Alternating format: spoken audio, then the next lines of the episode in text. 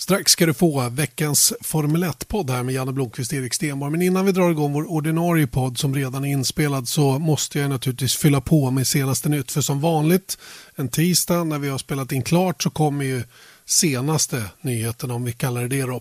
Och det är från förarmarknaden där Red Bull meddelar att Alexander Albon blir den som fortsätter som teamkamrat med Max Verstappen över 2020. Eh, ingen jätteskräll givetvis att han får förnyat förtroende har övertygat Dr. Mark och de övriga i Red Bull om att få köra eh, åtminstone inledning på nästa säsong så får vi se vad som händer. Det här innebär i sin tur att systerteamet Toro Rosso väljer att behålla både Daniel Kviat som redan var klar att han skulle stanna men även Pierre Gasly som får eh, en livlina då även nästkommande säsong. Eh, helt enkelt uppenbart för Red Bull att det finns inga andra att fylla på med just nu och därför behåller man den line-up som man avslutar säsongen 2019 med även under 2020. Det om det senaste från förarmarknaden nu till ordinarie podcast. Viasat Motors F1-podd presenteras av Ramudden. Proffs på säkra väg och byggarbetsplatser.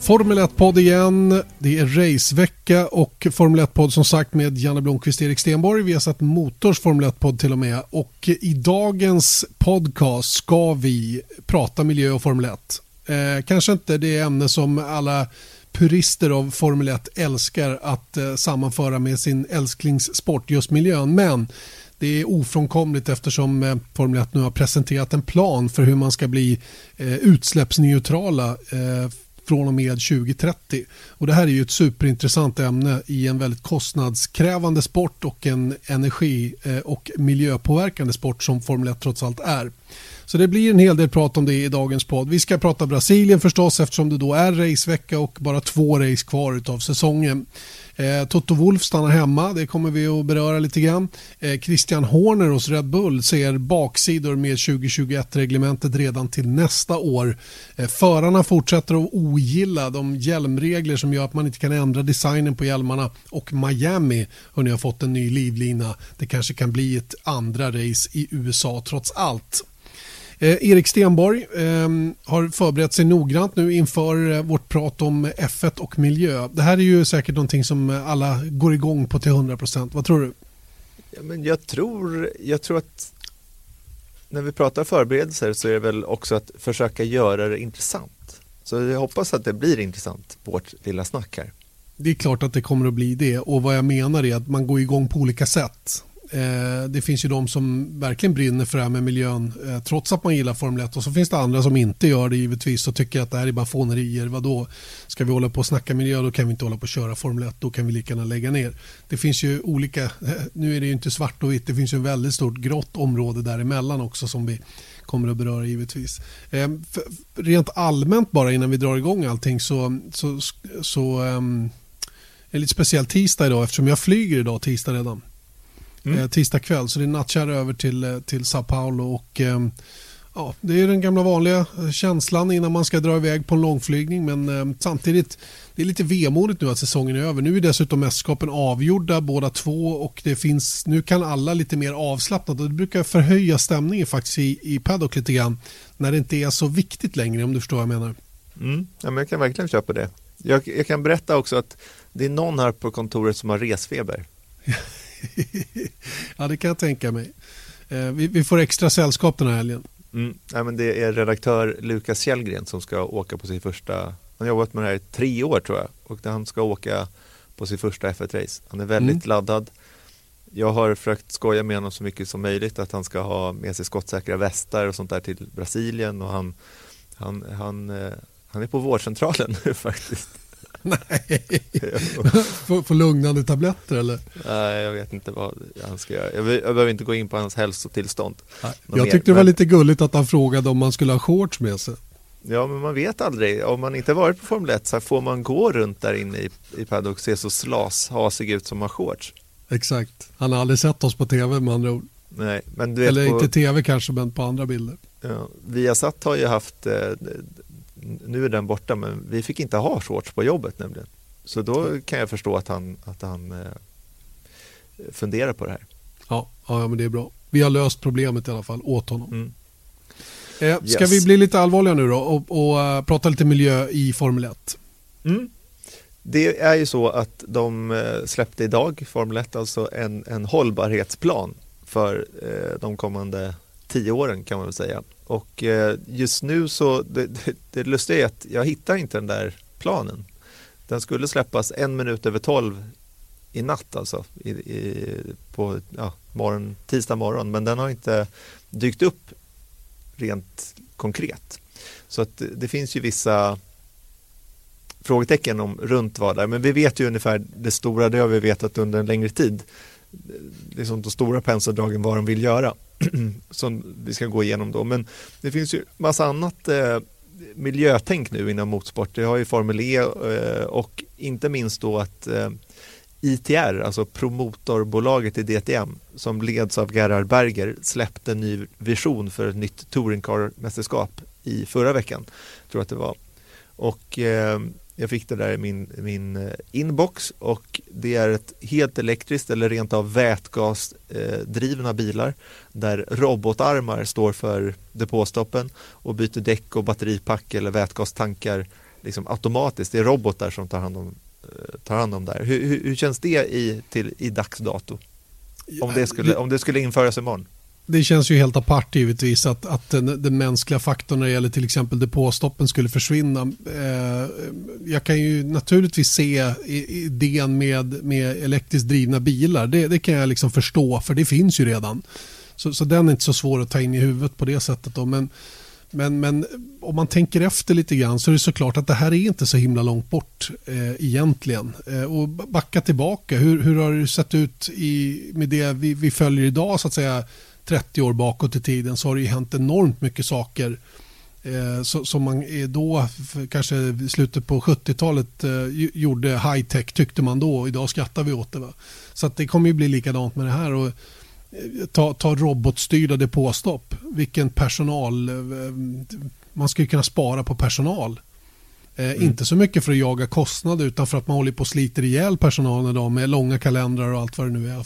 Så, och det är en farlig miljö att vistas i och hela den biten. Va? Så att jag, jag kan verkligen se att man, att, man, eh, att man tänker i de här banorna. Ja, till och med en sån grej som så robotsponsorer. Så Boston Dynamics är eh, sponsor till Williams eh, som står för deras depåstopp. Det låter dock inte speciellt så här kostnadseffektivt, men det är också att man kanske har dagsdato eh, för ögonen. Liksom. Att ju, längre tiden går desto, desto mer eh, Och desto tänker, du billigare kommer och tänker Ja. du den här tekniken kommer att utvecklas? Jag menar det kommer ju hända massor på det. Om man nu bestämde sig för att göra det här och, och skickade upp, upp uppdraget till robottillverkare så att säga så skulle ju de naturligtvis snabbt som attan börja, börja titta på hur man slimmar det här och, Mm. och, och såg till att men då, då kommer vi in på massa andra delar som, som naturligtvis kommer att beröras i det här snacket om miljön också då, nämligen hur man flyttar prylar och hela den biten. Ja, visst. Men jag vill påpeka att det här är inte liksom nödvändigtvis då framtidens DTM som har presenterats av det här bolaget ITR utan det är ett koncept, det är en vision och det är liksom oklart hur långt in i framtiden det här konceptet blickar. Men, men grejen är ju att professionell motorsport och de flesta andra eh, proffsidrotter eh, över hela världen rent krast är ju i grund och botten business en, en plattform för att marknadsföra olika produkter och tjäna pengar. En business som dessutom då många tycker är roligt att titta på. Det är därför man kan sälja alla de här produkterna som, som marknadsförs då. Ehm, och jag tänkte på en grej som, som Fettel har sagt då, att han, han sa ju i Ryssland när hans motor gick upp i rök. Den gick inte upp i rök va? Nej, Utan den gick sönder. Ja Det gick sönder i alla fall. den gick sönder och då, då utbrister han så här bring back the V12s. Men tror du att Vettel själv tror att det finns en chans i världen att det kommer ske? Självklart inte. Det där var ju bara ett uttryck av frustration över att motorn gick sönder och att den, den här extremt komplicerade tekniken som man använder i de mo- moderna motorerna idag eh, inte gick hans väg den här gången. Eh, och det blir ju lite ironiskt då att de där V12 han pratade om, de gick väl sönder ännu mer ofta. Ja, skulle jag vilja påstå. Så, så att jag menar, det, det, det, var ju det var ett ganska dumt uttalande men samtidigt kan jag förstå det i stridens hetta. Va? Så att, eh, det, nej, nej, nej. Finns ingen, fin, han tror inte ett smack på det där. Han vet exakt vad det är som gäller och vad som krävs för framtiden också. Mm. Och det är ju så att han, han tror ju inte på det på riktigt eftersom de som i mångt och mycket betalar det här kalaset, alltså Formel 1, bilindustrin alltså, inte pysslar med V12 längre. Och varför gör de inte det? Det är ju coolt med V12. Ja, men, och jag är ingen expert här, men jag tror man kan förklara enkelt med att liksom, legalisering och miljökrav har gjort att motorer blir mindre. Mer effektiva och i många fall lika kraftfulla eller med Ferrari, McLaren, eh, Mercedes, Koenigsegg som, eller Formel 1 som exempel, mer och mer kraftfulla tack vare teknikutvecklingen som de här kraven har mynnat ut i. Eh, så att det, det är så det fungerar nu i bilindustrin. Mindre motorer, effektiva på ett annat sätt helt enkelt. Sen, och sen är det billigare att driva de här downsizade bilarna vilket är positivt för att bränsle är dyrt och det blir som det verkar dyrare och dyrare. Typ så. Eh, känns det som en liksom, rimlig postgång till förklaring trots att den är förenklad då såklart? Nej men det är ju precis så det är helt enkelt. Jag menar om det vore så det här fina ordet sustainable att köra vidare med V12 då hade man gjort det. Men vi gör mm. inte det och, och, inte heller i Formel 1 gör vi det. Vi kör med en liten V6 idag på 1,6 liter mm. som är uppbackad av en väldigt effektiv hybriddel. Jag menar, det, det, det, det är gången bara, punkt mm. slut. Det, det är ingen idé att titta bakåt i det avseendet för det är ingen annan som kommer att göra det och framförallt inte de som står för fiolerna så att säga. Nej, precis. Och, och sen då kan vi konstatera, bara för liksom, att föra till protokollet, att all forskning menar att människans miljöpåverkan är negativ för planeten och konsekvenserna för, de här, för det här är allvarliga. Och jag är väldigt vag här med flit, för poängen är ju att det finns andra som är faktiskt smartare än vi som Va? kan utläsa hur allvarliga de här äh, konsekvenserna är. Så det behöver vi inte ens gå in på. Men det kommer i sin tur då, de här eh, miljöpåverkan då kommer såklart påverka bilindustrin mer och mer. Men vi som brinner för motorsport kan ju med det också ganska enkelt förstå att motorsporten kommer att behöva förändras i relation till allt det här för att vara relevant så att bilindustrin fortsätter att betala Fettels kalas trots att han inte kommer få liksom V12 i, i present då. Och mer och mer äkta förändringar än till exempel Hondas Earth Car från 2007 var det va? De började, eller var det 2006 de började med 2006, 2007 tror jag att de, jag tror, jag tror att det var 2008 till och med. Ja, kanske var två ja, det, år, men, kan, men ja, 2008 var det nog, för den bilen var ju inte bra. Den där Nej. Earth Car, den var dålig på alla sätt. Eh, men, men ehm, jag vill minnas att jag, jag var på Indianapolis när de körde USAs Grand Prix där. Då, då var den där bilen som, som hetast så att säga. Då. Mm. Men den var inte bättre än Super Aguri-bilen då som, var, som egentligen var fjolårets bil. Det kan ha varit sju också, skitsamma. Ja. Men po poängen i alla fall, man, man kan liksom inte se på F1 och tänka fan alltså V10 de lät så sjukt häftigt. De borde vara kvar. För hade de varit det så tror jag att F1 kanske inte ens hade funnits idag eller i minsta fall varit kraftigt marginaliserat från jämfört med vad det är idag. Alltså illa ute. Om de inte hade förändrats med tiden så hade det kunnat vara riktigt illa för Formel 1. Och, och, för att förstå the big picture i det så måste man ju då, det kanske inte var det som alla inom sporten heller önskade vid det här tillfället när man införde de här hybridmotorerna men någon var ju tvungen att ta beslutet. Och, och eh, varför det skulle bli så som du beskriver då, marginaliserat eller vara illa ute det är för att de som betalar för det här måste ju för det, hur den är så är biltillverkarna en väldigt, väldigt stor del av att Formel 1 finns överhuvudtaget och de lägger enorma pengar på det för att själva synas och, och sälja bilar givetvis. Och då, och då blir det ju så att om inte de får bygga det de tror på själva för framtiden då blir det ju ingenting det, jag, jag är den första att erkänna att det hade varit hur mycket häftigare som helst att höra de här vrålande maskinerna även i fortsättning. Va? Men det hade inte hållit i längden. Punkt slut bara. Och det, det kan vi inte jobba emot. Eh, och det är, också det är så, så att... otroligt mycket pengar. För att jag menar folkrace, de kan fortfarande köra vidare med sina bensinare. Men, men det, det kostar, vad är det, 7 5 för att byta bil eller någonting sånt där. What, så, ja men whatever liksom. Ja. Men, men, men, grejen är ju att, att och, och, och, och jag tror, utan att ha det helt vetenskapligt uppbackat, så, så tror jag att när man frågar fans om det här så blir det ju så att de som svarar att det är klart vi ska köra vidare med VT eller ta tillbaka VT, V8, sugmotorer, bla bla bla, högvarvigt och, och oväsen och allt vad det nu är. Så, så är ju den kategorin människor, de är ju i ärlighetens namn inte heller relevanta. Lika lite som jag är det i min mm. ålder. För att jag är snart borta. Det är ju inte jag som är intressant för framtiden i Formel 1 15-20 år framåt utan det är, ju, det är ju de som är 15 idag. Mm. 15-20, det är de som är relevanta och de, de, de vet ju inte vad de saknar då så att säga. Va? Och, och de blir mycket mer intressanta att, att hålla på banan. Eh, så, så enkelt är det ju. Så därför så spelar det ingen roll hur alla purister och gamla rävar ylar om att det ska vara det ena eller det tredje från förr. Så, så, så blir det inte relevant i vilket fall som helst. Nej.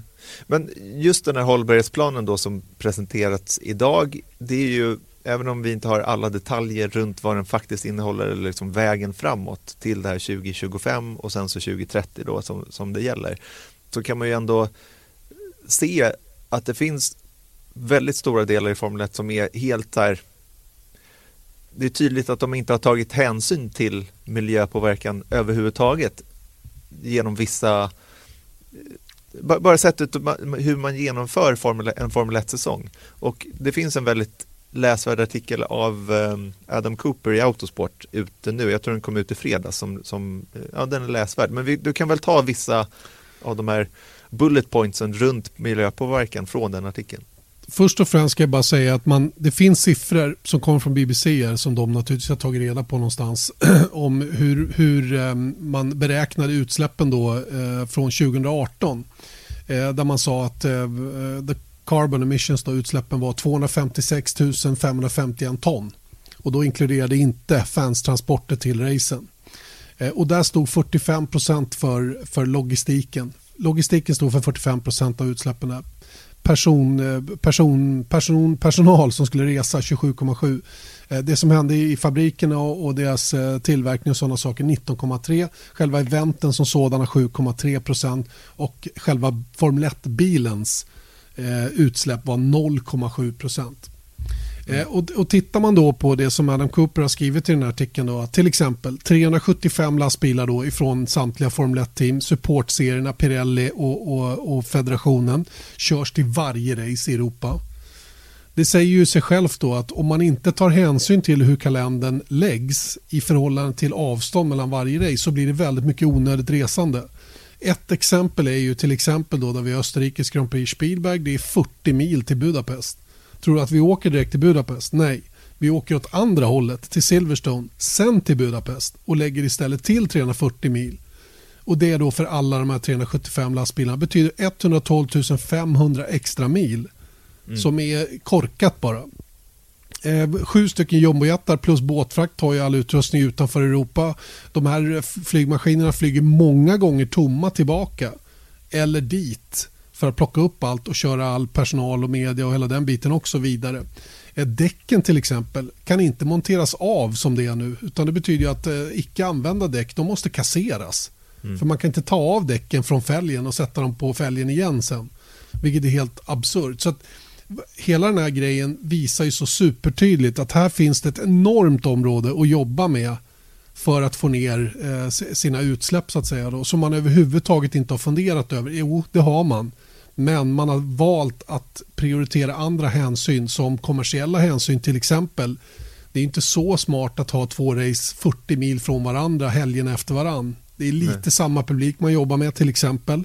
Mm. Det kan vara andra hänsyn som, som avgör i det fallet om det är en slott i kalendern så att det inte krockar med ett annat idrottsligt event. Vi hörde ju senast i USA var de ju arga för att Formel 1 och Nascar körde samma helg.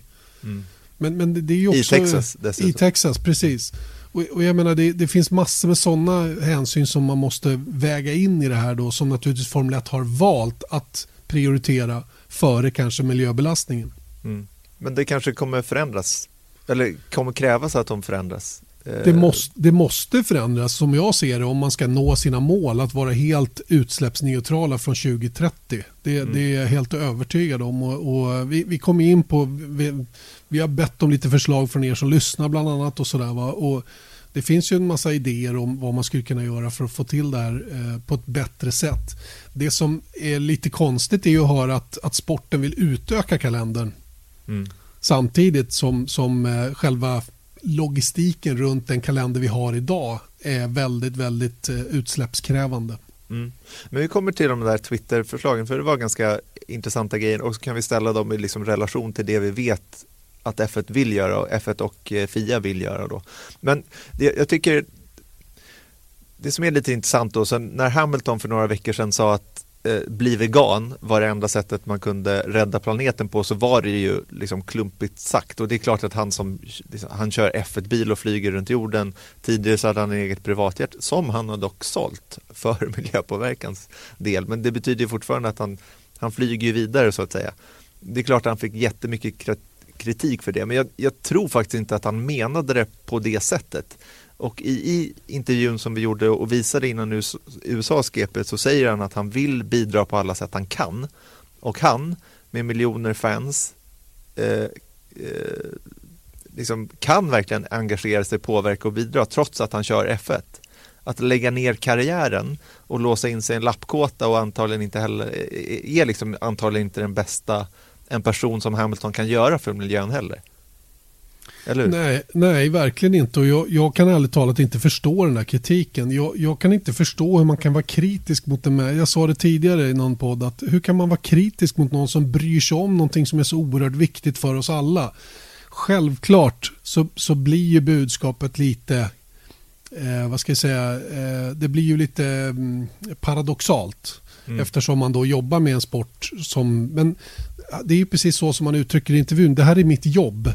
Mm. Bara för att jag jobbar med det här betyder inte att jag måste strunta i det.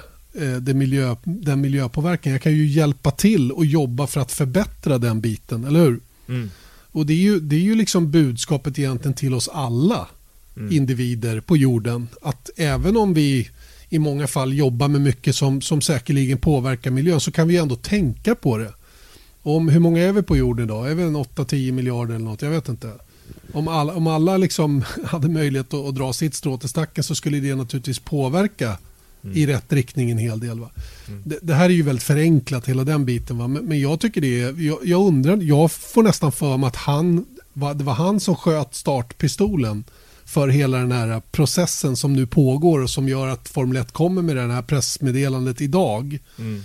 Nu visar sig att de har jobbat i ett år bakåt i tiden med hela den här planen Eh, att, att bli klimatneutrala från 2030. Men, ja, men, ändå någonstans så startade alltihopa med det Lewis Hamilton eh, skrev då väldigt emotionellt på Instagram. Ja men hade ingen brytt sig om, om miljön i världen då hade ju inte F1 gjort det heller utan det är ju liksom när folk engagerar sig mer och mer så måste ju de också göra det. Också göra det och det är, mm. det, och det, är det jag menar att de om, Vettel, eller om Hamilton hade sagt så här, men nu lägger jag ner min karriär för att jag vill inte vara klimat eh, eh, bov längre. Ja, men tror du att F1 hade lagt ner på grund av det? Det är klart inte, det, utan han har kört vidare så det är väl bättre att kunna påverka inifrån och sen så vad, vad, vad det verkar som är ju att F1 vill ta verkliga steg och jag hoppas verkligen att de vill det. Vilket gör att kanske F1 kan bli en väldigt positiv utvecklingsplattform för hela transportsektorn som mm. kan spida upp den här processen att bli eh, att transportsektorn ska ha mindre klimatpåverkan. Ja, jag, jag, tänk, jag tänker så här, jag, jag vänder på det. Jag är inne på samma linje som dig fast jag vänder på det ändå. Jag tänker så här, tänk om vi kan få en sport som vi, som vi så många tycker om så, och tycker det är så kul att följa. Tänk om den på ett positivt sätt kan förändra saker i rätt riktning miljömässigt mm. samtidigt som det underhåller oss. Ja. Fatta vilken win-win. Mm. Och det är, lite, det är lite dit jag tycker att eh, vi, vi ska jobba allihopa och tänka på det sättet. Vi ska inte sitta och gnala om att någon bryr sig om miljön och tro att det skulle hota våran kära Formel 1-sport på något sätt. Va? Utan istället ska man ju vara med och supporta och stötta det här och se till så att vi kan fortsätta följa Formel 1. För att är man någorlunda med i matchen då fattar man ju att det vi håller på med, du och jag och alla som följer det här, det är ju lite halvt utdöende mm. om man inte är med på banan. Mm. Och det är det som håller på att ske nu och det tycker jag är, det, det kan jag bara se som positivt. Ja, och jag menar, F1 har en dålig image i miljöavseende. Men det känner ju både Liberty och Fia till och det är därför de lägger fram den här eh, hållbarhetsplanen för att få F1 klimatneutralt till 2030. Men mm. vad vet vi då om den här hållbarhetsplanen? Eh, vi kör ju med 1,6 liters V6 turbohybridmotorer, vilket är den mest bränsleeffektiva motorn i världen. Men sen då, och det här har vi diskuterat lite innan vi bandade så vi, vi, vi ska försöka hålla sams här. Vi är överens. Ja, hybridmotorer känns ju inte så framkant då dock, nu med tanke på all elektrifiering som, som sker och Teslor och hit och dit. Men då bygger vi ju det antaget på att förbränningen sker med bensin. Och det F1 antyder är att de vill ha F1 som en plattform som driver utvecklingen av ett nytt bränsle. Kanske ett helt syntetiskt bränsle, ett biobränsle eller är det vätgas? Och det är det som är, och då blir det helt plötsligt hybriddelen av motorn, den är ju bra, liksom det är el. Men om vi kan förbränna ett bränsle som inte är fossilt och därav klimatneutralt, det vore ju liksom superrelevant. Och det är ju rimligt också att F1 tar på sig den utvecklingsrollen åt biltillverkarna. För re relevans är ju hela poängen. Verkligen. Och jag, jag, jag, återigen, alltså, tänk vilken win-win det skulle vara. För kunde vi komma fram till någonting sånt med hjälp av Formel 1 så har vi kanske kommit en bra bit på väg hur vi ska lösa hur våra transporter ska se ut i framtiden också för oss vanliga människor så att säga. För att det här med el är ju trots allt, elen ska ju produceras på ett eller annat sätt och det tvistar ju det lärde om vilket som är det bästa sättet. Jag menar kärnkraft är ju inte något alla älskar. Eh, idag skapar vi el med hjälp av kolkraft och sådana grejer. Va? Så att jag menar, inte så mycket vi, i Sverige, men... men nej, nej, ja. nej, men alltså vi, vi pratar ju globalt, vi mm. pratar ju Formel 1, hela mm. världen. Eh, jag menar, jag reser ju på många ställen i världen där man undrar om någon tänker på miljön överhuvudtaget. Mm. Man är i städer som man bara, man, det, det, är helt hisnande, man tänker vilken påverkan det måste ha på allting. Va? Så att, därför så menar jag, det där, det där tycker jag är super, super intressant om man kan hitta lösningar som som gör att vi fortsätter att köra förbränningsmotorer men utan att använda fossila bränslen. Det är ju, tycker jag, det är, det är, det är verkligen intressant. Jag, kan inte, jag kan inte nog understryka, jag har sagt det hundra gånger nu. Men, Nej, men det, tänk, ju... om, tänk om F1 på något sätt kan hjälpa till att accelerera den utvecklingen som gör att till och med elbilar känns liksom gammelmodiga. Du, du har ju sett den där som, eh, som World Endurance Championship kört, eller Le Mans. De har en, en sportvagnsprototyp då, som, som heter Zero Emission. Mm. Det är mm. väl en vätgasbil tror jag. Mm. Jag är inte riktigt säker. Men den har ju då promotion körts då i, i samband med Le Mans 24 timmars och allt vad det nu är. Alltså, jag menar, man är ju på bollen. Man är ju liksom där och försöker och, och det där, sätt, börjar man bara sätta tänderna i det. det men, men det är ju så att tillverkarna måste också tvingas till det lite grann. Att man Absolut. kanske i reglerna skriver in att nu är det slut på fossila bränslen. Ni måste tillverka en förbränningsmotor men som drivs av något annat än fossila bränslen. Då ska du se att det blir fart på det. Mm. När det gäller utvecklingen som i sin tur kan leda till att alla, annan, alla andra transportmedel också får nytta av det på ett eller annat sätt framöver. Liksom. Mm. Eller att man på något sätt släpper reglerna runt bränslena fria men med liksom grundtanken då att men nu får ni göra vad ni vill med bränslet men det måste vara 50 procent, alltså jag tänker i de korta perspektiven att förnybara substanserna i bränslet måste vara 50 procent istället för 10 som det är idag. Men redan till 2021 ta, tas ju steg då, för då dubblar de eh, kravet då på förnybara substanser i bränslet till 20 procent. Så det är ju ett steg och det är redan till 2021 då och sen så ska de ha avfallsfria event då med kompostering och inga engångsplaster och allting sånt där. Men sen så då förbättra logistiken. Både för mm. utrustning, personal och besökare på eventen. För det, är ju, det såg man ju på den BBC-artikeln som du hänvisade till, att det är ju fortfarande den största boven. Absolut, och där, där tror jag man har, det, det är där man måste lägga krutet nu till att börja med för att, för att eh, förbättra sina siffror totalt sett.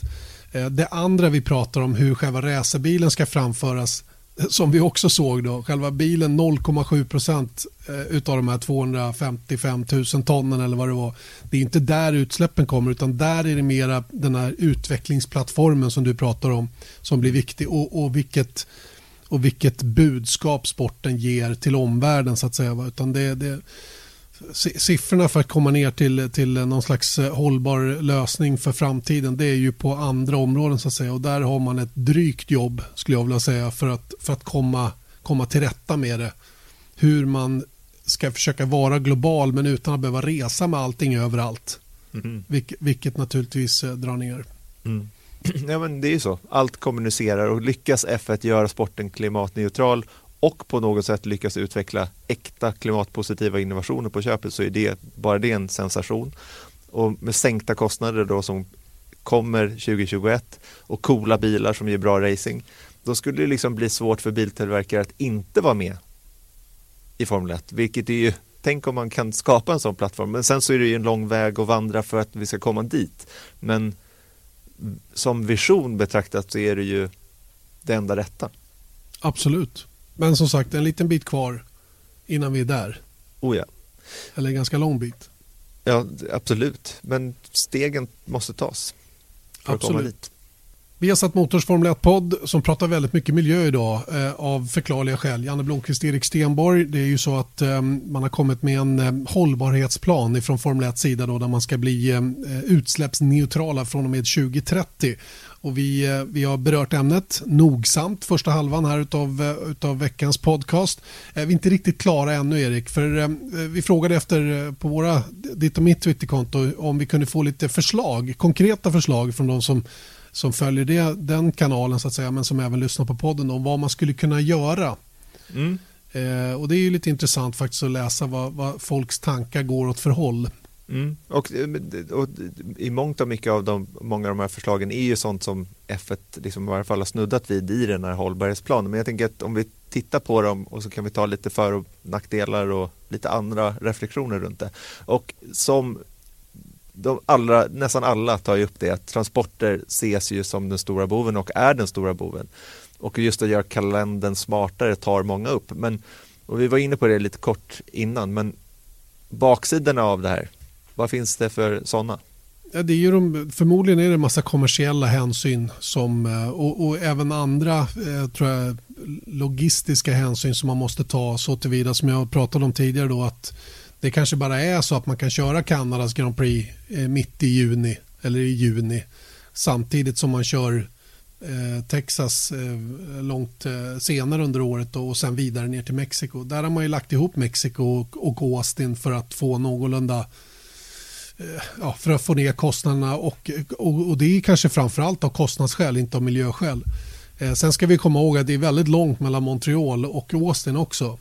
Mm. Eh, så att det, det, är en, det är en rejäl bit och oavsett om man transporterar grejerna på marken eller via flyg så, så ska de dit och det, och det tror jag inte gör jättestor skillnad om man skulle lägga de där tre loppen i ett kluster då på samma, samma sida av Atlanten så att säga. Mm. Det är klart så... om det skulle vara back-to-back -back, liksom, någonstans att det är så här en vecka dit. Så att jag menar, för det är också så att alla journalister åker fram och tillbaka och eh, om man kunde få folk att stanna kvar så, i sådana Nordamerika. Grejer, sådana grejer är det ju naturligtvis. Va? Men just själva, om vi ser till eh, det som för Formel 1 drar på sig mest utsläpp, det vill säga flytten av prylarna, så skulle det innebära en back-to-back-race, skulle innebära flyg.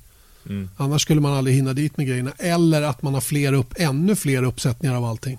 Mm. Och Det är också någonting som, som tas upp här i, i förslagen. Exakt, att man borde ha mindre saker som tas med helt enkelt. Och eh, det är ju faktiskt någon grej som har varit på förslaget. Alla ska ha samma, en standardiserad depåutrustning. Och det är ju ganska det är ju främst av kostnadsskäl som den, det, det, det, förslaget har tagits upp i Formel 1 då, till, från 2021. Då. Men det är också en positiv spin-off i miljöeffekten för att alla teamen har ju tre, fyra uppsättningar Och till varje race har de ju med sig backups av allting. Har de istället två som kanske F1 transporterar med sig för att alla Ja. har samma grejer i alla fall. Ja, men det skulle ju klart att det skulle bli ganska många kilon mindre. Sannolikt är det ju på det viset att man skulle kunna få eh, man skulle kunna få det mer effektivt på det viset då, om, man, om man bara byggde en. Men det, där är, det sker ju också utveckling på det här området. Och, och pit gantry som vi pratar om, då, själva de här utrustningarna som man har då för att utföra depåstoppen och all utrustning inne i depåerna så att säga, eller inne i garagen. Sånt har man ju som du säger upp till fem uppsättningar av faktiskt då, som går med båt i förväg då till många ställen. Så de som är i Brasilien nu, de har ju förmodligen varit där ganska länge nu då, de uppsättningarna. Och det som ska till Abu Dhabi, det är redan där. Mm. Så att säga, fast det har gått med en annan båt och, och hela den biten. Och sen så är det ju det absolut nödvändigaste som går med flyg. Och där har man ju faktiskt jag pratade med han Mike Negline som för övrigt är en gammal ingenjör till IHL när han körde sportvagn en gång i tiden. Han jobbar ju med logistikdelen på FOM eller F1. Eh, Och eh, han, förklarade för oss det här med hur många jumbojetar de behöver och hur det går till. Och, jag tror att de Mm. bokar upp till 65 stycken flygplan under ett år Mm. från olika leverantörer för att kunna flyga allting till höger och vänster. Och det här är ju ett sånt, det är sånt, det är sånt pussel att lägga för att Mm. få allting att fungera bara. Mm. Att, att naturligtvis så blir ju miljöhänsynen hamnar ganska långt ner på listan bara för att få till showen varje helg. Mm. Och där tror jag man behöver gå tillbaka ett steg och kanske titta på vad man kan tvinga teamen till att, att, bli, bli, att, att göra för att förenkla transporterna. Mm. Eh, För, för jag vet ju Alfa Romeo som, som jag har pratat mycket med Beat Sender då som är teammanager och som håller i den biten i det teamet. De har ju dragit ner sin, sin materiel som flygs till ett minimum. Jag tror de är under 20 ton. Mm. Eh, Jag tror varje team har rätt att skicka någonstans upp mot 30 ton eller drygt det. Men det kostar ju också pengar för teamen att, att eh, betala och där har man dragit ner ordentligt. Då. Och då är det ju snarare än att bygga mindre uppsättningar av allting, bygga fler uppsättningar av allting och kunna skicka med båt då, vilket är betydligt billigare. Ja, Eller få vara kvar. Ja, på- till exempel på, på, på stället. Ja. Och Det här är ju intressant tycker jag. för att Jag börjar nästan tycka att skulle det inte kunna vara möjligt att en bil som ska köras i Australien är byggd i Australien? Jo. Det borde väl finnas eh, faciliteter i Australien som kan sätta ihop Formel 1-bilen baserat på det som man tar fram i fabriken. Eller hur? Mm. Tillverkningen av allting behöver inte ske i, i, i UK och sen köras till Australien. Det känns ju orimligt. Sådana grejer borde också vara någonting som man kan titta på. Mm. Eh, Jag kan dra en, kanske en simpel parallell men jag följde ju speedway under många år och där var ju förarna och körde både i England och i Polen och i Sverige och det, det slutade med att, och det var ju mer för att de, de höll på att slita ut sig själva på att köra till höger och vänster, att de, de hade två cyklar i England, de hade två i Sverige och två i Polen. Eller i alla fall två i England och två, tre i Sverige som sen gick mellan Polen och Sverige. Mm. För att minska då. Och och jag, jag tänker på det sättet även om det är av andra skäl så att säga. Va? Mm. Mm. Ja, men det är intressant. Mm. Eh, ett annat förslag, och det var faktiskt någon som tog upp det du precis gick in på där. Eh, du förklarade det så att jag fattade. Jag tycker det låter som en ganska smart grej. Men färre race är det många som tycker. Eller tycker, men föreslår i alla fall. Men där har vi ju för och nackdelar eh, väldigt stora sådana. Det är klart att Mm. färre race innebär ju mindre resor, mindre transporter, men såklart så pratade vi om att eh, Formel 1 och motorsport är business, vilket gör att ju fler race de kör, desto större möjligheter att tjäna pengar har de. Mm. Och det där är ingen lätt grej att komma till rätta med. Så att, säga, att, att gå break-even med att öka antalet race samtidigt som man inte ökar miljöpåverkan. Den, den matematiken blir svår att komma till rätta med. Men det är väl, eh, någonstans är det ju, måste man det. Va? Men, men för att hålla sporten relevant på alla, alla kontinenter och, och få så mycket ögon på sig som möjligt så att det blir en bra affär också så måste man kanske sikta på 25 race en kalender på 25 race. Nu vet jag att Formel 1, Formel 1 inte har det som mål men man vill ha möjligheten till 25 race om det dyker upp intressanta parter som, som kan tänka sig att arrangera. Mm. Fler än de 22 nu då, som vi har nästa år. Mm. En, eh, ett påpekande som tog upp, togs upp på Twitter var ju det här med cirkulär ekonomi, alltså cradle to cradle grejer, att hur alla eh, prylar som tas fram, hur det faktiskt tas om hand när de är uttjänta. Alltså bildelar, motorer, bränsle och oljor. Och jag vet att med bränsle och oljor finns det ju miljökrav i, på alla racerbanor över hela världen. Så där vet jag att det i alla fall tas om hand. Men eh, jag vet faktiskt inte riktigt hur, hur eh, man gör med bilarna. Bilarna är ju prototyper så, och de finns ju kvar. Det är inte så att de skrotas sen men, men det måste finnas otroligt mycket delar som, som eh, ja, men, ta bara en sån grej som, eh, som de ska förändra till 2021 där då, hur man eh, besiktigar in bilen. Att Exakt. man kanske tar fram fyra framvingar som kanske inte fungerar för att de måste ta fram så många. Och jag, jag tror att tillverkningen av dem är kanske mest eh, den största klimatboven liksom, snarare än transporten dit till banan. För det är klart att ta fram fyra stycken kolfibervingar som ska köras i autoklav och all vindtunnelutveckling eh, som krävs och, och CFD och liksom energi som går åt för att ta fram dem. Det är klart att eh, kan man minska den så skulle det också vara positivt. Verkligen, men samtidigt är det ju återigen då, eh, det är mindre än hälften som går åt på fabrikerna och faciliteterna än det är att flytta grejerna och jag tror att, att flyga in grejer sent till en tävling. Mm. Det, är där, det, är där, det är smart det där som de kommer fram till nu från 2021 att, att man får besikta in sin bil på fredag. Den du ska tävla den kör du på fredagen. Eh, mm. Besiktar du på fredagen, sen får du inte röra den. Mm. Utan vill du testa grejer så gör du det på fredagen en stund men då behöver du bara ta fram minimalt med detaljer för att få de data du behöver. Och sen så får du återkomma med grejerna när du vet om och när du vet att det fungerar. Så, så, så blir det, det, du kommer att spara massor på den biten också som jag tror både pengamässigt är, är nyttigt för teamen men också för miljön. Men vi kan ta det där med däcken till exempel, att just att de inte kan återanvändas för att de monteras på fälg och tas av igen, då är de förstörda. Så jag vet att Pirelli jobbar väldigt mycket med sin logistik och sin eh, recycling då av däcken. Men jag vet ju också att de eldas upp och blir till uppvärmning någonstans i England eh, i stora delar. Och det är, ju, det är ju såklart bra att de tar hand om det överhuvudtaget. Men, men det kan ju inte vara speciellt bra. Så att bara en sån grej som att ha standardfälgar så man ser till att man kan montera av och på F1-däck. Det känns ju som en no-brainer.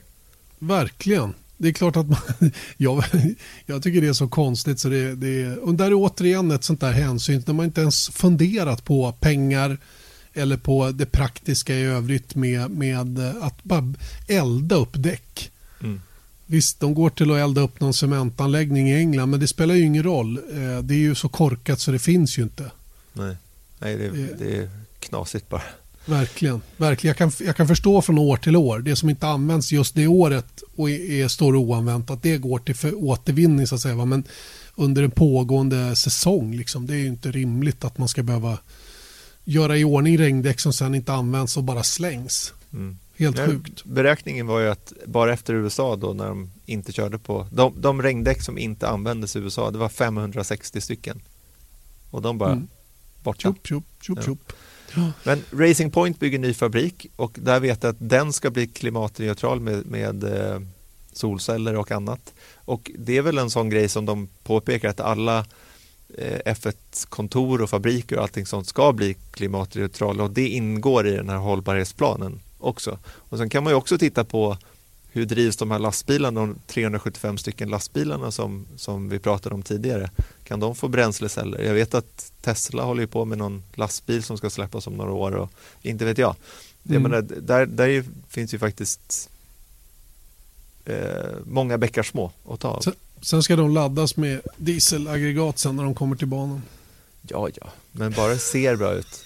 Nej, jag skojar bara. Nej, men du fattar ju. Det är liksom, det, det ena ger det andra på något sätt. Va? Hur det ja. än är så ska man ju fylla alla de här med el också på ett eller mm. annat sätt. Och det är inte helt lätt. Eh, ja, det här är en lång diskussion naturligtvis som, som inte tar slut bara för att vi, vi har pratat om det i podden. Jag, jag känner mig nästan lite nervös över att prata för jag har så dålig koll på det. Man skäms ju nästan att man inte har bättre koll på det. Vi kan, ja, man får säkert någon kritik för någon, någon, någonting jag har sagt nu eller, eller vi har sagt eller vad det nu kan vara som, som kanske inte stämmer. Va? Men andemeningen med hela det här som har kommit från Formel 1 idag är i alla fall positivt i mina ögon. Jag kommer mm. tillbaka till det. Kan, kan vi få fortsätta följa vår älsklingssport eh, och samtidigt jobba för en bättre miljö, då har vi kommit otroligt långt. Yes. Nu pratar vi lite racing. Ja, för det är ju faktiskt racevecka. Eh, det märks att VM är avgjort, eller hur? På vårt upplägg här där vi pratar om någonting icke-racigt så att säga då, inledningsvis. Men eh, det är ju faktiskt ett, ett lopp eller två kvar att köra. Nämligen Brasiliens Grand Prix nu då. Och eh, jag flyger som sagt ikväll då apropå långflygningar och flytta personal och hela den biten.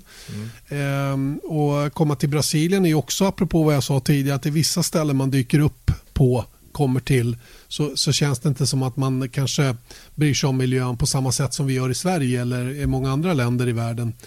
Eh, Brasilien skulle jag kunna tänka mig ett sånt ställe. Mexico City där vi var senast också. miljarders miljarder bilar överallt och far och flänger. Mm. Jag vet dock att man har drivit mycket bilar med Brasil, i Brasilien på gas. Mm. Eh, men jag vet inte om just den gasdriften är, är mer miljö, miljökorrekt mm. än att köra Nej. bensin. Nej, för då bra. eldar de upp eh, eh saker man kan äta. Okej, okay. det är inte bra. Det är inte bra, det är inte bra, ja. det är inte bra alls. Hur som helst, eh, Interlagos som är förorten där eh, Autodromo José Carlos Pache ligger är ju en, eh, ja, det är en häftig bana. Det är näst sista gången vi kommer dit, kanske. Mm. För att eh, det håller ju på att byggas en ny bana i Rio de Janeiro som, eh, ja, jag pratade faktiskt med, med, med, med brasilianare om det senast i, i USA och där de är väl inne på att det, det, är, det är ganska nära att det blir mm. av. Inte helt klart, men, men mycket talar för att det här är näst sista gången vi är, till, är på, på Interlagos. Mm. Det tycker jag är lite synd. Jag gillar Interlagos och det är verkligen en sån här klassiker också. Det, faktiskt så är det, det är 47 raka brasilianska GP. Det är bara eh, Storbritannien och Italien som har kört flera gånger. Och där, I det fallet har de ju kört det sedan 1950. Eh, så det är ett klassiskt GP Brasilien. Sen så har de inte alltid kört på Interlagos men det är just när man ser de här bilderna från Senna som har ont i armarna och som vinner och, och skriker över radion och sånt där. Det, det spär på så mycket tycker jag, för min del i alla fall, när man ser på ser på Brasiliens GP. Mm. Historiens vingslag. Visst 17 är det så. Det, det, för min egen del så är det ju det absolut knasigaste jag gjort. Det skedde ju där 2008. Det ligger uppe på, mm. på min Instagram till exempel där Magnus hade hittat originalet Fotomangi. Så han gjorde lite kort version av när vi körde vilse in på banan där. Den här är ju snurrat många gånger. Det finns något YouTube-klipp också med det om man vill se lite mer av det. Eh, men det, det, det, är det knasigaste. Hela den helgen vart det ju knäppt med, med eh, avslutningen på 2008 års säsong. Och allt det som var runt omkring det med, med, med regnet där på slutet och Felipe Massa som trodde han hade blivit världsmästare och sen Lewis Hamilton som då tog sin första titel. Nu har han grejat fem till efter det. Mm. Så, så att, äh, det var en fantastisk, jag tror att det var Oskar och sådana grejer också som stökade den, den helgen och, och um, allmänt besvärligt rent tekniskt. Uh, men, men nej, Brasilien är ju um, det dröjde ju länge till att börja med när jag kom dit under alla år jag höll på med det här. Men, men sen när man väl kom dit och fick se det på plats så kunde man verkligen ta in det. Och eh, det är ju den, jag tror att Brasilien åtminstone tidigare har stått för den största enskilda tv-publiken i världen. Mm. Och det har varit en superviktig marknad för Bernie Ecclestone så länge han drev. Han, han ägde ju rätten till all internationell racing i Brasilien till exempel. Eh, och jag vet inte om man gör det fortfarande va? men, men eh, han, han, var ju, det var ju han som såg till att det blev ett brasilianskt Grand Prix för, just för att han visste att det var så otroligt många som kollade på tv just där och det var viktigt för TV Globo som har lagt in enorma pengar i det här. Eh, TV Globo som bland annat stod bakom sponsordealerna som Filip Naser hade för att kunna köra. De, mm. de var absolut eh, eh, instrumentella i den, i den dealen som, som Filip Naser hade då när han tävlade i, i Formel 1. Och de, de, eh, ja, nu är det ju lite mörkt på den fronten för Brasilien eh, rent förarmässigt. Och, och um, vi får, får väl se lite när, när de får upp någon igen nu som kan, som kan vara av den, på den nivån där man har vant sig att brasilianska förare ska vara.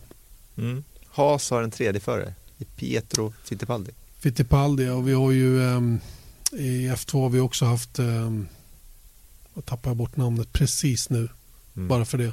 Nåja, han är ju, tillhör ju McLaren-organisationen och, och hela den biten. Så, men det finns ingen riktig som, eh, eh som, som liksom är självklar tycker jag. Nej, nej. Och det har det inte gjort på ganska länge, om man ska vara riktigt ärlig, för, för Brasiliens del. Och det är ju ett bekymmer naturligtvis för den här Formel 1-älskande nationen. Mm. Men du, det är 126 varv och 612 racingkilometer kvar av säsongen. Och vem ser, tycker du ser bäst ut nu inför helgen i Brasilien? Oj, jag tycker det har svängt igen nu då med det tekniska direktivet vi försökte reda ut eh, förra, förra veckan. Eh, jag var rätt övertygad om att Ferrari skulle bli väldigt svåra att tas med i alla fall de här avslutande helgerna. Men nu vet jag 17 om det är så längre. Och hur bra kan Red Bull vara? Max Verstappen var oerhört pessimistisk inför eh, Mexiko och USA där och så helt plötsligt är de med och slåss där uppe. Men för mig är väl ändå Merca favoriter trots allt. De har bevisat över hela säsongen det mest kompletta paketet. De har kanske inte den kvalsnabbaste bilen just nu men de har den snabbaste racebilen och det kommer de ha stor nytta av också i Brasilien och i Abu Dhabi. Mm. Så för mig är det, för mig är det Merca och ja, så känns det. Jag hoppas faktiskt på Valtteri Bottas. Just av den anledning som vi också var inne på förra veckan. Just att det är hans liksom möjlighet till maktkamp i teamet. Att, eh, ja, att kunna utmana Hamilton och nästa år så börjar hans säsong nu. Eller den har redan börjat. 2020 har börjat för Bottas. Och eh, om han kan vinna här i helgen och kanske utmana i alla fall i Abu Dhabi så då tror jag att han skapar de bästa förutsättningarna han kan få i alla fall inför säsongen 2020. Ska vi ta en liten preview också, en Betsafe Race Preview med um, Alfa Romeos Beat Sender. Betsafe Race Preview. Betsafe, stolt sponsor av Alfa Romeo Racing. So Brazil is is um, a very special racetrack, very very special layout. Um, we're going there for for many many years. Um, we have had a lot of good stories, a lot of bad stories. Um, we as Sauber, and um, it is the city is the city is amazing. It's it's huge. It's probably the biggest city we're going to, and it is from from the spectators, from the welcomeness. It is something very special to be there. So Sao Paulo is one of the, the um, shortest tracks we have in the calendar. Nevertheless, it's very demanding on, on the car setup. Um, we've got the very, very long straight and very fast corners and some slow corners. So for the driver, it is to to adapt during the weekend, especially to adapt to the weather, because um, the biggest change from year to year is the weather. And um, for us as a team is to to get it right um, for the car setup, um, wing levels, downforce, brakes, is quite demanding on brakes. Um, so a track which brings um, everything with it, although it's very short. Um, as we have seen in the last in the last races and, and all the, during the whole season, the midfield is is very close together. In in Austin, we had in Q1 we had 17 cars within one second. So for us, it is it is utterly important to have a clean qualifying um, no mistakes from the team, from the driver. And obviously, if you qualify close to the top 10 or within the top 10, then the race is, is completely a different one than when you have to start from, from P17. And another thing, what we can expect, although the the weather forecast is, is pretty good for Sunday. Normally, um, you could have downpours in a, in a short period of time without any notice, pre warning. Um, and this makes racing always very interesting in Brazil. Toto Wolf då? Han, han tänker inte åka. Han kanske redan nu känner av klimatavtrycket. Mm. Exakt, det är faktiskt första racet som Toto Wolf, alltså teamchefen för Mercedes, inte är på plats på sedan 2013. Det säger ganska mycket om att han, han känner sig klar nu tror jag. På, på, på något sätt så har han liksom uppnått vad han ska uppnå och mm. eh, jag tycker han gör helt rätt i som stannar hemma faktiskt. Han kan behöva slappa lite grann oavsett vad han ska göra. Jag har ingen aning. Han kanske har något mycket, mycket viktigt som han måste göra på, på, på en annan ort så att säga än att vara på Formel 1. Men jag kan förstå att han för en gångs skull kan släppa lite grann på trycket. Mm. För jag tror att han är väldigt, jag tror att han är en väldigt kontrollerande person och vill verkligen vara hands-on för att understryka vikten av att alla gör rätt för att det ska bli rätt så att säga. Även om han har en väldigt liten del i det praktiska så, så är han ändå där. Mm. Och han, han, han är som en, han är som en, han är som en en lugnande faktor tror jag på det där teamet. För han är väldigt lugn. Lugn och tycker jag stabil. Mm. Men jag Bra ledare. Kan, absolut, men jag kan garantera dig att han inte är på semester. Så att jag tänker direkt att jag vet inte heller vad han ska göra istället för att åka till Brasilien. Men jag kan gissa att han är i Brackley. För det är väl bra att han eh, lägger lite Facetime med de som jobbar i fabriken hem, hemifrån. Så, så kan det självklart vara. Jag tog nästan för givet att han bara kände att nu passar jag på att ta lite ledigt här innan, innan finalhelgen i Abu Dhabi. Vara mm. med familjen, med Susie Wolf och, och, och barnet. Mm. Kanske, kanske. Ja. men jag tror att han är i Brackley. Ja, vi får se. Det kanske kommer att ges under helgen. Mm. Sen har vi Christian Horner då som eh, är lite bekymrad över nästa år som han tror kan bli det rekorddyraste året för de tre toppteamen i alla fall eftersom eh, de kommer att gå flat out för att vinna VM 20 med nästa års bil, eh, vad det nu innebär i form av kostnader samtidigt som de går flat out för att komma i ordning till 2021. Mm. Och Det här kommer ju innebära en väldig massa pengar. Han vill ju att det här kostnadstaket skulle implementeras redan till 2020 då för att hålla det här under kontroll. Eh, jag hörde ju vad Ross Braun sa på presskonferensen där att han, han menar på att det här var en ganska överdriven uppfattning eftersom det är ganska styrt ändå vad man får göra och hur mycket tid man får spendera i vindtunnel. Eh, det är redan idag i reglerna så att säga. Så att han, han trodde inte att det skulle bli så så himla mycket dyrare. Det är klart att dyrare lär det ju bli men det gäller ju över hela linjen och så är det ju när man kommer med ett nytt reglemente där man inte har ett, ett koncept att bygga vidare på utan verkligen måste börja om från noll. Mm. Samtidigt så tror jag att du vet den här idiotspenderandet som, som ändå finns i Formel 1 att så här, en eh, miljondels av sekund, ja men det lägger vi 10 000 kronor på, det, det är inga problem.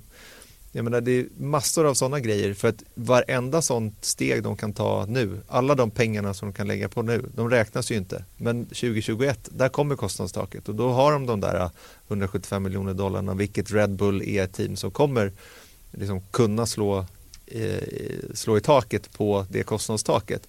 Men, men eh, så jag tror att de kommer, jag tror att det ligger mycket i det att han kommer, Red Bull, Ferrari och Mercedes kommer lägga enorma resurser för att se till att de är så bra förberedda som möjligt till, näst, ja, till 2021 då, när kostnadstaket finns. För allt de spenderar nu får de ju igen någon annanstans, även om det är sådana här pyttemarginella grejer. Mm. Och jag menar, det finns ju en logik i det han säger, för att hans önskan var ju till och med kanske till i år att kostnadstaket skulle införas till en viss gräns en, en, en stege så att säga. 2020 skulle kostnadstaket vara på plats helt och fullt och även då 2021. Sen skulle reglerna komma till 2021 vilket gjorde att man möjligheten att hålla på som de nu kommer göra nästa år eh, minskas. Mm.